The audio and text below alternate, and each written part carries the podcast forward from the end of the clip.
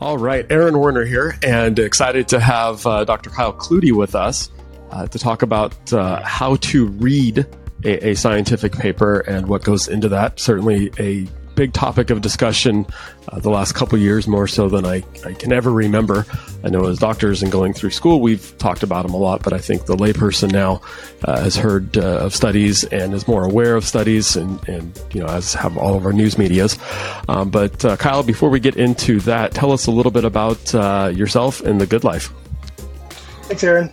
Yeah, I appreciate you having me on this. It's uh, fun to talk about these things I know it can be a little bit heavy, heavy of a topic once in a while, but it is uh, super important.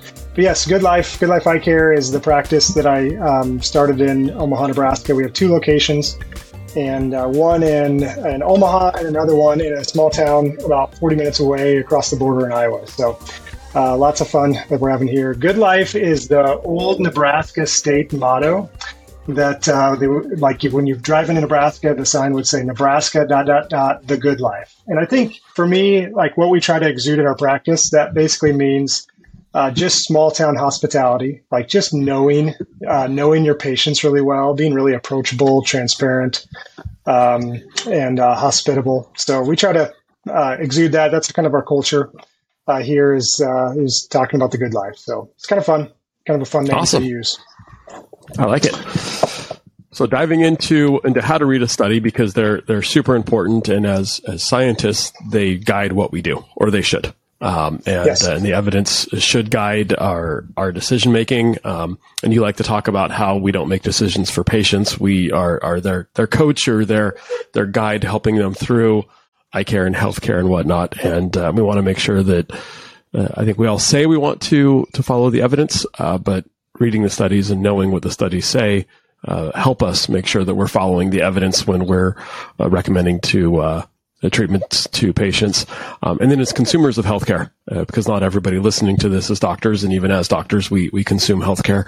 We want to make sure that what uh, we're being recommended to um, really is uh, something that, that we subscribe with and follows our philosophy uh, as parents and consumers of healthcare and, and patients ourselves. Um, anything to add yeah. there? Yeah, absolutely. So one of my the reasons why I became so interested in this, I guess the main thing that I am interested in is just that question of how do we make how do we make a really good decision for our patients? Uh, and I think a lot of times when we think about our patients and where they're at, the type of patients that we see, a lot of them are like half of them maybe um, are patients where you can just explain uh, what you're thinking and they will just look back at you and just say, you're the doctor. You tell me what to do, right? Uh, which I have actually in my Iowa practice, smaller town Iowa practice, I have way more patients that will say that to me, where they'll just look back and I'll kind of go through this elaborate explanation. They'll be, they'll just look at me and just say, I don't know. You just, you know, what do I, you tell me. And then in my more West Omaha practice, more suburban, uh, the mindset that I have is more of of I'm helping the patient make the best decision for themselves. So I'm more serving, I think of myself more as a consultant, consultant or a coach where I'm presenting information, uh, the risks and benefits uh, of the treatments, and then I'm helping them make the best decision uh, about their eyes uh, to help them uh, be most consistent with their priorities and their preferences. Uh, and one of the things that I, you know, you look back at the last, you kind of mentioned at the start, two, last two to three years, we've been kind of inundated in, unfortunately, in a lack of uh, reading the sources, I would say. Uh, we've been inundated with a lot of press coverage and a lot of really, like we talk about misinformation and, and uh, whether you're, you know, Facebook, Twitter, whatever social media, news organizations promoting studies. And really, when you take that information uh, just uh, flat out or straight from that source or from that news organization, it's really easy to be misled if you're mm-hmm. not mm-hmm. going in and you're reading the information for yourself. You're not going to the original source, going to the scientific paper, and then having a framework for how you're going to assess that information too. You know, it's it's amazing how in the last two to three years we basically have, you know, we're unfortunately in our country right now we're very tribal you know, we yeah. tend to be um, pretty uh, angry at each other, um, whether you're on the left or the right. Uh, and unfortunately, we've we through COVID have essentially made specific treatments be Republican versus Democrat. You know, the vaccines and the masks tend to be more Democratic treatments, and uh, like ivermectin and hydroxychloroquine tend to be more Republican treatments, and that's just so silly uh, the way that that has happened. Uh, but uh, how we break through, I think, and how we can, as optometrists, do a much better job with our patients to kind of break through that is let's just have a framework for going to the original research articles and reading those, ignoring the how maybe an expert that we like, or ignoring how maybe um, a magazine article or a news organization reported the information, kind of putting that to the side and actually reading the paper ourselves. I think it's is unbelievably important right now. Yeah, couldn't, you know, couldn't just, agree just more. Just forward. Getting past the sensationalism, let's get into the evidence and, and what we're really talking yeah. about. Uh, because yep. I think some of the, the studies, um, and certainly the one we're going to reference today, um, is really, really exciting. And so when you know the, uh, the, the outcomes and what the study is showing you, um, it, it, you can something to get, you know, get excited about and communicate with, uh, with patients to really help them. Yeah, so absolutely. what, uh, what study are we going to, going to use today as we walk through this this method of how to analyze and read a study? Good question. So we are going to break down, uh, you know, study from 2019 is from the Optometry and Vision uh, Sciences Journal, the Academy of Optometry Journal, and it is the a three-year randomized clinical trial of MiSight lenses for myopia control. The lead author is Paul Chamberlain. Um, like I said, 2019 article. So it's a really pertinent article. It's uh, if you're in primary eye care, if you're seeing a lot of kids, uh, if you, I mean, that should be probably the overwhelming majority of, of optometrists listening to this that uh, this is applicable to. So, yep. Uh, this is, you know, regardless of what your vendor has said or your rep has said, or regardless of what you've seen in the, uh, in, you know, in the trade journals, um, I would more not to insult them, but I would more like to call them trade magazines, not necessarily journals, but um, regardless of what we read there, here's the study. Let's just look at it and extract the information that we need to help our patients make the best decisions. So, so when I do that, so I've got the paper in front of me right now. Um, you can kind of read through the abstract, and that's good. That's super helpful to kind of get an overall idea. But at the end of the day, what I'm trying to do is like I'm trying to break it down in order to, like I said, help my patient make the best decision. And I think one of the reasons why we and myself included, we tend to get uh, intimidated by reading a, uh, a, a trial or a journal article is because we get caught up in the stats or we get caught up in the statistical issues with the paper. You know, we we are we don't really want to read uh, about uh, p values and hazard ratios, and those just like trip us up. So we just kind of throw it all out. Like I can't understand that. I'm just not going to read it. I'm going to read somebody else's interpretation of it. Um, I like to just, I mean, we won't get into that today. It is helpful to kind of understand those a little bit, you know, enough to get by. But you don't need to understand those things to, to, to really understand if a paper is applicable or helpful mm-hmm. or if something works or not. Uh, and I like to break it down in basically four different four different steps, four different questions that you're asking when you're looking at the paper. So I'll just go through those four here for right now. The first one is what type of paper am I reading? Okay. Number two is um, make like comparisons. So, um, you know, we'll get into the details of that, but what, what are they actually comparing? Uh, number three is understand the chances that are involved in the treatments. And four is, is there consistency with this information or this data and my own experience as well as the data, uh, other data out there on similar treatments. So it's those four, like if you just kind of think through that grid of four questions, it's going to give you, get you 80, 90% of the way to really understanding if this is a good paper or not. So let's dive in. The, so like I said, a three-year randomized clinical trial of MiSight lenses for myopia control. We'll, we'll, get, we'll put a link in the show notes uh, yep. at the end here. But um, so if I'm looking at this, I'm going straight for um, to understand, I'm going to go straight to understanding what type of paper is this really. So the reason that's important is because we all have probably seen, we remember from that, you know, 20 minutes or maybe longer hour course in optometry school, or maybe we've read it online of the pyramid of evidence mm-hmm. and where the bottom of the evidence, the higher you go in the pyramid, uh, the, the better the evidence is or the higher the quality of the evidence is. So if you can kind of visualize that pyramid, the bottom is going to be more like the case reports, individual case reports. And then uh, moving up is going to be your more like you can do like uh, case controlled, or you can do a, a, a, bunch of case reports on the similar disease put together. Uh, on top of that is going to be observational data. So it's like these huge, like you know, you know, several thousand or tens of thousands of people in a cohort that they essentially just draw correlations with. They draw associations between certain things within the cohort. Uh, and then on top of that, even better than that, is the randomized controlled trial, and that's kind of our gold standard. But even on top of that, then is going to be a review or the meta-analysis where they actually they take all the RCTs, they put them together, they apply specific statistics to them, and then they extract out uh, how good that intervention really is based upon a bunch of different RCTs. So even better, you know, we, we want more information. You know, we it'd be so great if we had all these RCTs that we could put together, right, and actually create the a gigantic RCT, and that's essentially what a, a meta-analysis is. So, um, so that's that's going to be even better. So for us here, when we look at this paper, we're looking at a randomized controlled trial, a randomized uh, clinical trial of MiSight lenses. That's in the title. So we know that the higher up you go in that pyramid, you know, where this is the gold standard type of a of a, of a trial or of a, of a paper, the higher up you go, the less bias there's going to be in this information, and the more generalizable we can take this information and, and apply it to our, our patients. So that leads us into that first C, which is, uh, like I said, make like comparisons. So we all tend to avoid this all the time. I mean, I do it all the time too. Sometimes it's uh, it's we go into we want to skip the we we can read the introduction and then we'll read the results and maybe the discussion. We always ignore the methods or the study design, but don't skip the study design. Um, for example, like uh, let's see here, I think it's the third page of the study here. I'm looking at table one is the inclusion and exclusion criteria.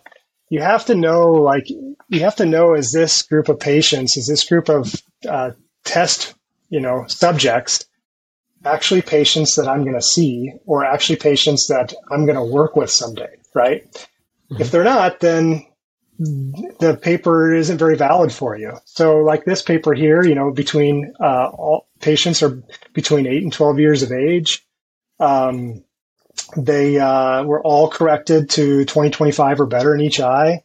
Uh, their spherical equivalent refraction was between, you know, 0.75 and minus four uh, or minus 0.75 minus 4. Their astigmatism was uh, less than or uh, greater than or less than or equal to minus, uh, 0.75, and then their aniso was less than 1. So when I look at that, I, I see, okay, this is actually, this is a group of patients that I see uh, all day, every day. You know, I see a lot mm-hmm. of kids in my practice. So yes, I'm going to see a bunch of 8 to 12 year olds uh, in between like basically emmetropic and minus 4. So this study is for me. Very good. When this goes wrong is when we have uh, there's one there's an example that I can share real briefly. There's a there's a trial that is really prominent in our industry, or a lot of times we hear people speak about in the anterior sagor cornea. Uh, it's called the SCUT trial. It's the steroids for corneal ulcer trial, and we t- basically showed us that if somebody has a bacterial uh, corneal ulcer, that it's it's okay or probably best to wait um, about 48 hours for for us to start steroids on that patient. Or at least that's that's one of the the um, you know the applicable uh, pearls that we can derive from that study. And I think we've and that's really gone out. You know, a lot of people. I remember learning that in optometry school. I remember reading about it. I remember and I've heard it. You know, talked about and lectured on a lot uh, in the past several years. But we, what we don't realize, if you go back to that study, the 500 patients that were included in that study, the overwhelming majority of them were farm workers that were their the corneal ulcer was derived from a foreign body um, from foreign body and usually in i think majority the majority of them were vegetative matter and only eight of them eight out of the 500 were actually were actually contact lens patients so to me, like, I can't really take that data. Once I found that out, or once I realized that about that paper, it's like, well, that's not really applicable to me. You know, maybe it is for some rural, rural practices, but I have mostly contact lens patients that are the ones that have the corneal ulcers that I got to deal with. So I'm not really going to use that to determine when I need to you know, a, a treat with a steroid. So it's super helpful to understand that. That makes sense. Uh, next one then uh, that we're looking at is understand your chances, and this is where we get a little bit into the weeds. So I'll try to be as uh, brief and uh, helpful as possible here. But this is where you got to look at the data, the actual data in the study, and you you need to look at. Um, and a lot of times, the study itself won't give you these exact numbers. You kind of have to pull out your pen and paper and your calculator and, and calculate it yourself. Um, but what I like to do is I like to understand the chances of a patient having a significant outcome because at the end of the day, that's what we're uh, that's kind of what we're doing, right? That's why we're making a decision for our patient. So the number I always want to go to, or the, the, the value that I'm after, is what's called the number needed to treat. So the number needed to treat is essentially if I were to treat X amount of patients um, or how many, what is the amount of patients that I need to treat for one patient to um, have some sort of an outcome? Or, uh, for example, like the um, ocular hypertension treatment trial, um, I, the number needed to treat for that particular study is I need to treat 16 patients for one patient to um, have their you know, the risk of converting to glaucoma reduced. So the same thing goes for uh, for any other study because you can actually use that number. If you calculate that number, you can actually apply that number to uh, educating patients better, and you can actually correlate or compare that number to other treatments that we have in our profession and other treatments that uh, other practitioners are using, like prescribing statins or metformin or anything like that. Nice. So you want to uh, to to really help uh, by knowing that number needed to treat. What you're looking for is wanting is how to guide a patient in making the decision on on what treatment option they should go for. Yes, absolutely. So one way to one way we can uh, look at that. Let's just look at the study here, the, yep. the MiSight study. When I'm looking at uh, there's Figure three, and one of the most important paragraphs is I think in uh, page four or five. Uh, I don't have it exactly in front of me, but basically it says that if you look at the numbers, it says in the treatment group. So in the MiSight, you know, trial, they essentially compared eight to 12 year olds where they put uh, half of the patients on the MiSight lens, and then the other half of patients they put on a placebo. So I think they used just a, a, a one day ProClear lens was the was the control or was the placebo, and then they mm-hmm. compared mm-hmm. them over uh, three years to see which ones uh, progressed and how much they progressed. And one of the most helpful pieces of information to me is like in the treatment group, uh, after 36 months, 18% of those patients progressed by one diopter. Whereas in the control group, the, the ProClear one day, the non MiSight lens uh, group, 62% of those patients progressed by one diopter. You know, so well over half of patients, and that's what I could tell a patient there. It's like that's why I like to look at that information that way. Is I could say, you know what, um, I could present it as say 100 patients are um, given the lens and 100 patients are not given the lens. I could say about 18 of those patients, or, or flip it around, uh, 82% or 82 patients did not progress by that one diopter. Whereas um, you know, 62% or 62 patients in the other lens that weren't treated by this lens uh, progressed by one diopter. I think that's that's more helpful to us than just talking about like uh, you know, oftentimes papers will quote the relative risk reduction um, or the absolute risk reduction, which is a little bit better. But oftentimes, when we see a paper quoted in the paper in some sort of magazine article or in the news, oftentimes the the relative risk reduction is is reported, and that tends to be like uh, overemphasized and kind of magnified, and it's usually a little bit misleading. So I tend to try to steer clear of those numbers if I can. And then if I were to calculate the number needed to treat, essentially um, I'm just taking those two numbers, which is the difference. I'm taking the absolute risk, which between that 18% and the 62%, and I'm basically doing one divided by that. Okay and that's your number needed to treat. So in the case of the MiSight lens, uh, the number needed to treat to prevent um, one patient from progressing one one diopter of myopia uh, is I just need to treat 2.3. So the number needed to treat is 1 and 2.3, which is an insanely low number. Yeah. So it's really, really good. And that's why it's super helpful to, uh, to share with pa- patients when it is a good number like that. So nice. And to put that into perspective, what are some other treatments that, that we know the number needed to treat it. Well, we can calculate it on, on anything, but what are some other common treatments that we see in healthcare and medicine and, and you know, their, their relative number needed to treat just to put that 2.3 into perspective? Yeah, great question. Like for, like I said, for OHTS, it's about one in 16. Uh, for a statin, it's anywhere between one in eight, one in 80 and one in 100. So, you know, we have patients, it seems like any, any more these days, my patients, any patient over 40, 45 is on a statin. You know, so, and they, you know, you hear people joke about how they need to put statins in water and just have everybody treated. But the reality is, is the number needed to treat is actually one in 80 or one in 100. So if we're that heavy on the emphasis on that type of treatment or that positive on it, look at, look and see some of our treatments actually are so much better than that. And not, not just the MiSight lens, but when you start looking at this number at a lot of our treatments in our industry, we start to realize like, wow, we actually have a lot of great treatments and a lot of ways that we can really help our patients uh, reduce the risk of, of poor outcomes and, and intervene and, and, and treat and manage conditions really well. Yep. Absolutely. And the way I describe it to patients is, uh, and it might be simple, uh, but uh, but it works for me and it makes sense for me and, and, seems to make sense for them. Is that what are the chances that I'm going to buy a winning lottery ticket? And uh, if I've got a one in 100 chance of, of buying the winning lottery ticket, well, if it's the, the Mega Millions and there's a you know a hundred million or a billion in there, I'm, I'm probably going to buy a ticket.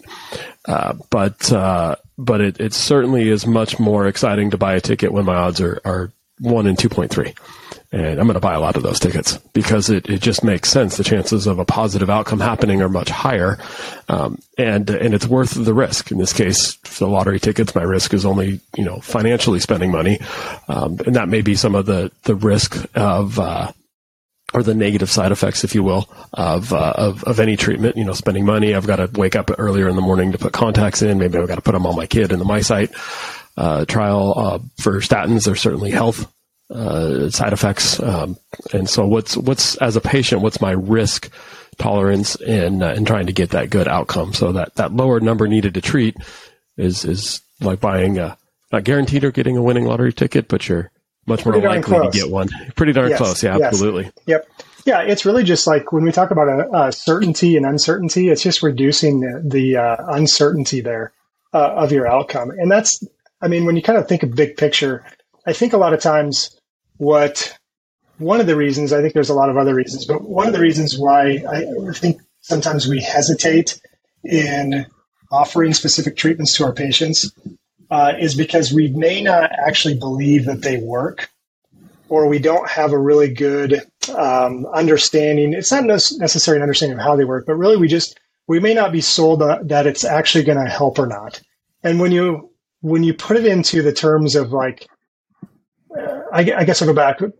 At the end of the day, we don't know. There's no, there's really no way of knowing whether, and there's no way of being certain that the treatment or our intervention into something is actually going to help them or not. But when you look at the data yourself and calculate the numbers like that, it actually um, it takes you kind of off the hook in terms of being a you know I think sometimes we feel like we're salespeople, we're trying to push people into certain treatments or something like that. And you're just frankly giving them the objective information like hey this is what the study did and this is the reason why we put the study together like this and this is what the information shows. And then you can actually weigh in like hey and uh, honestly like this is one in two or one in three but there's treatments like maybe a treatment. Are you on a you know maybe not aspirin on a statin. But there's treatments that you're probably on that have uh, a lot less likelihood of reducing the risk of a, of a poor outcome than what this is. You know so i think it equips you just with more confidence in in what you're prescribing. Uh, and then sometimes you're going to calculate these numbers and you're not going to be nearly as certain or confident in what we've been prescribing. You know i won't mention any specific treatments out there but um, but some that's that's the value of of looking at the research yourself so that you can you can know uh, for your own patients and for your own, you know, confidence of helping patients and prescribing the way that you'd like to, to, to guide patients. Absolutely. Awesome. So we've got, uh, so, so getting back to, to how we, um, we walk through the, the, uh, reading a clinical study, we, we look at what kind of study it is so we know where to place it on that hierarchy. They all have value, but where do we put it? Um, the, uh, and then I'm going to recall your uh, your last uh, three uh, points two, three, and four. Your three C's. So um, you're comparing, right? How did how did the, the patients in the study uh, compare to to my patients and, and my practice? Um, and then understanding the chances, right? And that's that uh, understanding the, uh, the, the number needed to treat and what are the chances that that this is going to work for for the patient. And then what's your your last one? So the last C is consistency. So is this information or the results of this study consistent with what I've seen already in my practice, in my patient cohort? Um, which you got to be a little bit careful with that um, because you can be biased. But uh, also, is this con- is this information or these results consistent with what other studies have said as well? So, like when I look at uh, this MiSight data, uh, and then I just compare it, is this consistent with treatments? Obviously, this is not the same treatment as atropine or the same treatment as orthokeratology lenses. Uh, or the same treatment as uh, other, you know, daily lenses that are uh, similar to or have um, are within that same treatment realm. Uh, but when you do look at it at the end of the day, those the numbers within this study are very similar to and are consistent with uh, treatments across the board, kind of around that 40 to 55, 60 percent uh, effectivity. So um, you know, if you if you get some information where it feels like this this trial is showing that this intervention or this treatment is a game changer, then that's probably something you need to question and yeah. uh, and and look and see and maybe um, uh, look elsewhere or ask for more data or or even just like wait for another study to come out, wait for uh, another analysis, or wait for somebody else to interpret that uh, before you before you look into it. Or if it doesn't even fit, like one of the things that you know we I think we won't get into the DREAM study, the omega three uh, study that was done, but th- there's some there's an inconsistency there. Uh, there's a number of factors that cause this, but there's a little bit of an inconsistency with the results of that trial with some of the results of other trials that have been done. Uh, and if you just there's consistency inconsistency between the results of that trial with what other practitioners have kind of experience in their practice on the value of omega 3s as well. So that doesn't say that what the study uh, has found is wrong, but it may mean that there are some comparisons that are different. There may mean that um, that, uh, like in the DREAM trial, that uh, specific treatments should have been excluded or included uh, with the cohort there may be just uh, other confounding variables within the study that uh, we don't really know about. So it's just helpful to always have that in mind. Like, okay, is this data similar to this data? And if it, if it all does seem consistent, then we can probably take it and run with it. So perfect, and that really plays into the the art and science of of medicine. Right? Amen. Is, is uh, everything you know uh, all the evidence pointing to to one new thing? Not to say that there isn't a game changer that comes along because that certainly does happen, but it needs to be uh, reaffirmed that uh, that it truly is a, a game changer. And uh, and then the art is is how we work with patients. You know, I'm I, uh, I'm jealous. I don't have patients that just blatantly trust me. They like to uh, to question, and uh, even more so after the last couple of years. Um, but that's a good thing. Questioning is a good thing. We we should be questioning, and because questioning doesn't mean denying. Questioning means just finding out more information and getting those those consistencies of uh, confirmations of consistencies, so that we can take better care of ourselves, our patients, and uh, and and progress medicine and science along. So, Absolutely. Awesome. Well, uh, Kyle, really, really appreciate walking uh, you walking us through this, uh, and uh, you know if you've got any any more questions. Um, go back and, and, and re-listen. I, I encourage you, uh, if you are not doing this, uh, looking at the study rather along with us as we go through, uh, find that link and re-listen to this and go back and, and follow the, uh, the discussion through that study. Um, if you don't like math or your calculators, uh, there are number needed to treat calculators that you can find online that uh, where you put in the um, the, the, control group percentages and experimental group percentages, and it'll generate that uh, number needed to treat for you. Um, but uh, let us know your thoughts. Let us know uh, what uh, what other discussions you'd like around this and understanding studies and, uh, and clinical research. Because once you get past the, the p values and all the the stat stuff that I think some of us probably avoided in college, um, clinical research is exciting. It's pretty cool to see mm-hmm. what what they're studying, what they're looking at, and uh, and, and the new evidence that's coming out in medicine.